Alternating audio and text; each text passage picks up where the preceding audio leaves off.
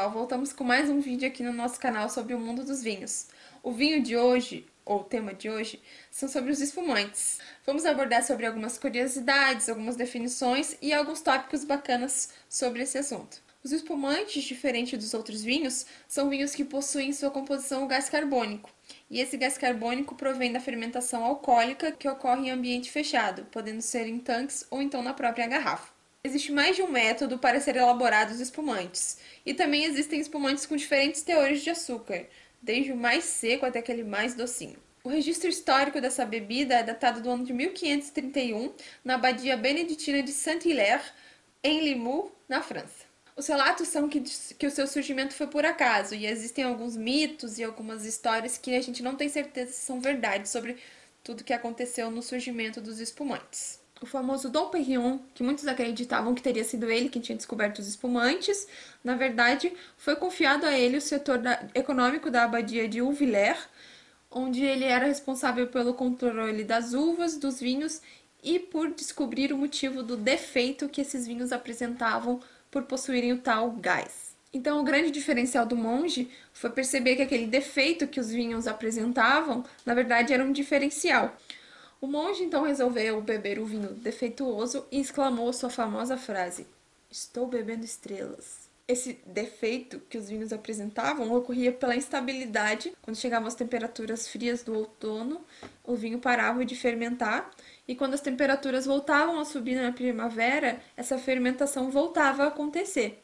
Essa segunda fermentação acabava que ocorria dentro da garrafa, pois Perignon não gostava que os seus vinhos ficassem descansando muito tempo em barrica e logo os engarrafava. Essas garrafas, muitas delas, acabavam que explodiam devido à baixa resistência do vidro, e esse problema também dificultava a comercialização dessa bebida. Esse comportamento indesejável que as garrafas apresentavam ao explodirem renderam até apelidos aos espumantes, como Só Bouchon, que seria salta-rolhas, ou Vin Diable, que seria o vinho diabo. Perrion queria acabar com esse prejuízo, evitando que ocorresse essa segunda fermentação na garrafa. A partir disso, ele passou a estudar o processo que ocorria dentro da garrafa e, com isso, ele definiu alguns critérios para, para a elaboração dos espumantes e mudou, inclusive, a estrutura da garrafa, com uma vedação e com bases mais resistentes. Inicialmente, o champanhe era uma bebida extremamente doce, contendo cerca de 150 gramas de açúcar por garrafa. E posteriormente, em 1850, ele passou a ser uma bebida brute, o que fazia com que ele fosse muito mais seco e agradasse o paladar dos ingleses, que eram os principais clientes. Esse champanhe elaborado pelo monge já foi sinônimo de espumante por todo o mundo, mas atualmente só pode ser chamado de champanhe se ele for elaborado na região de Champagne, na França. O champanhe é elaborado com as variedades Chardonnay, Pinot Noir e Pinot Meunier. E o champanhe possui a sua apelação de origem controlada. Então, se você for abrir a sua garrafa de espumante, só a chame de champanhe se ela for da região de Champagne, na França. O seu método de elaboração é conhecido como método tradicional ou champenoise e ficou conhecido no mundo todo, e passou a ser conhecido como sinônimo de glamour e sofisticação. Está também nos relatos de Dom Perignon as adegas subterrâneas, as famosas caves. Lá os espumantes eram encaminhados para ficarem em temperatura estável, para tentar evitar que elas explodissem. Mas nem sempre isso era evitado. Algumas safras perdiam cerca de 20% até 90% por explodirem. E fora essa questão de explosão da garrafa, outra característica muito comum desses espumantes é que eles eram turvos. Então, as borras que estavam presentes na garrafa nada mais eram que as leveduras mortas após terminarem todo o processo de fermentação lá dentro da garrafa. E falando nas borras, o processo de retirada delas veio graças às invenções de Nicole Ponsardin, a viúva de Philippe Clicquot, também conhecida como Madame Clicquot. Ela ficou viúva aos 27 anos e trouxe algumas revoluções nos métodos de elaborar e comercializar os espumantes franceses. A sua invenção mais conhecida foi o pupitre, onde era realizado o processo de remoagem, onde as garrafas ficavam inclinadas a 45 graus e eram feitas rotações de um oitavo a um quarto de volta, e as borras eram encaminhadas para o bico da garrafa. Elas ficavam lá por entre 4 a 6 semanas fazendo esse processo. E no fim, é, quando as borras já estavam todas no gargalo, esse bico era congelado. Esse processo é chamado de degorgement. Então, aquele bico congelado para retirada das borras é o degorgement. Os espumantes, diferente dos outros vinhos, eles possuem na sua composição gás carbônico. Esse gás carbônico ele provém da segunda fermentação, onde é feito em ambiente fechado, e a partir disso que a gente tem os espumantes, com aquelas borbulhas. Durante a segunda fermentação é adicionado um licor de tiragem. Nesse licor é, possui açúcar e levedura. E são essas leveduras que vão dar, vão gerar né, aquele gás carbônico na bebida.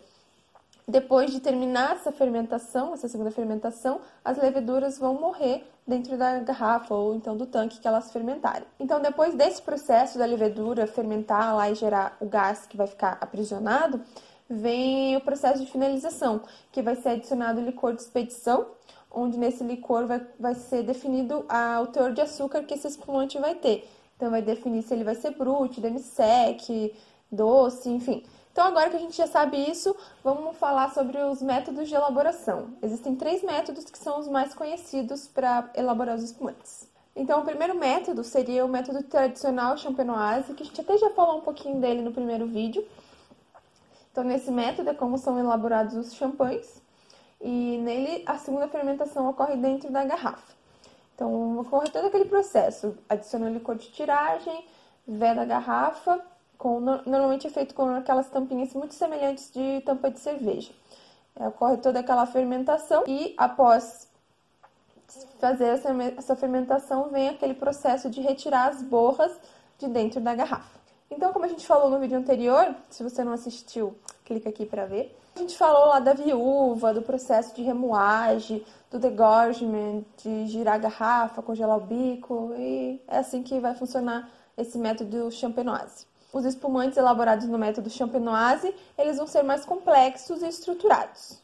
Já o método Charmat, que seria o segundo método de elaboração de espumantes, é, após a primeira fermentação, vai adicionar o, o licor de tiragem e a segunda fermentação vai ocorrer também dentro do tanque. Esse tanque é pressurizado.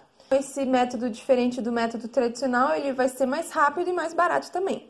Então, após terminar essa segunda fermentação, os, os espumantes desse método já vão ser engarrafados e encaminhados para venda. E os espumantes elaborados por esse método, eles costumam ser mais frescos e leves. E o terceiro método, mas não menos importante, é o método AST.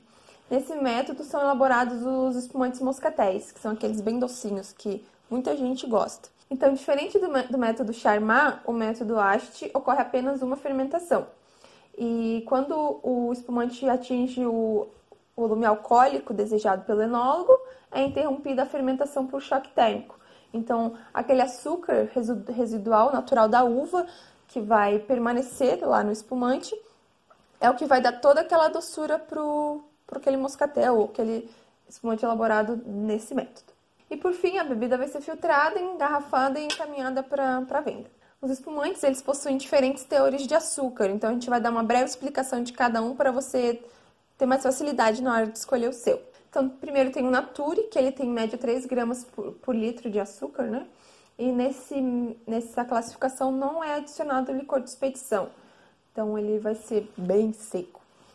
O Extra Brut, que vai ficar entre 3,1 e 8 gramas por litro de açúcar.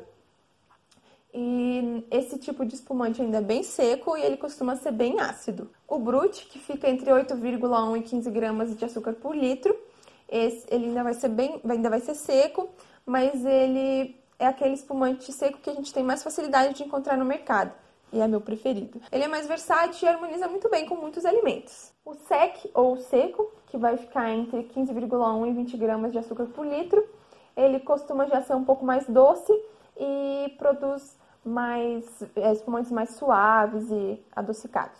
O demi-sec, que vai ficar entre 20,1 e 60 gramas de açúcar por litro. E o doce, que vai ter acima de 60 gramas por litro, e os moscatéis estão nessa categoria. Então, isso facilita na hora de você escolher o seu espumante.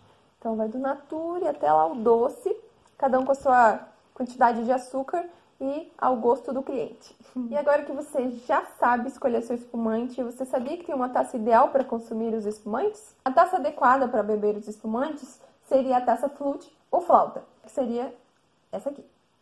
Essa taça, Ela auxilia na apreciação das borbulhas que o espumante vai gerar e também facilita no encaminhamento do, dos aromas desses espumantes ao nariz. Existe também a tulipa. Essa taça também vai auxiliar nesse, nessa apreciação das borbulhas e de encaminhar toda a complexidade da bebida para quem vai degustá-la. Essa taça tulipa, ela foi essencial para poder se produzir a taça dos espumantes brasileiros. Sim, nós temos uma taça.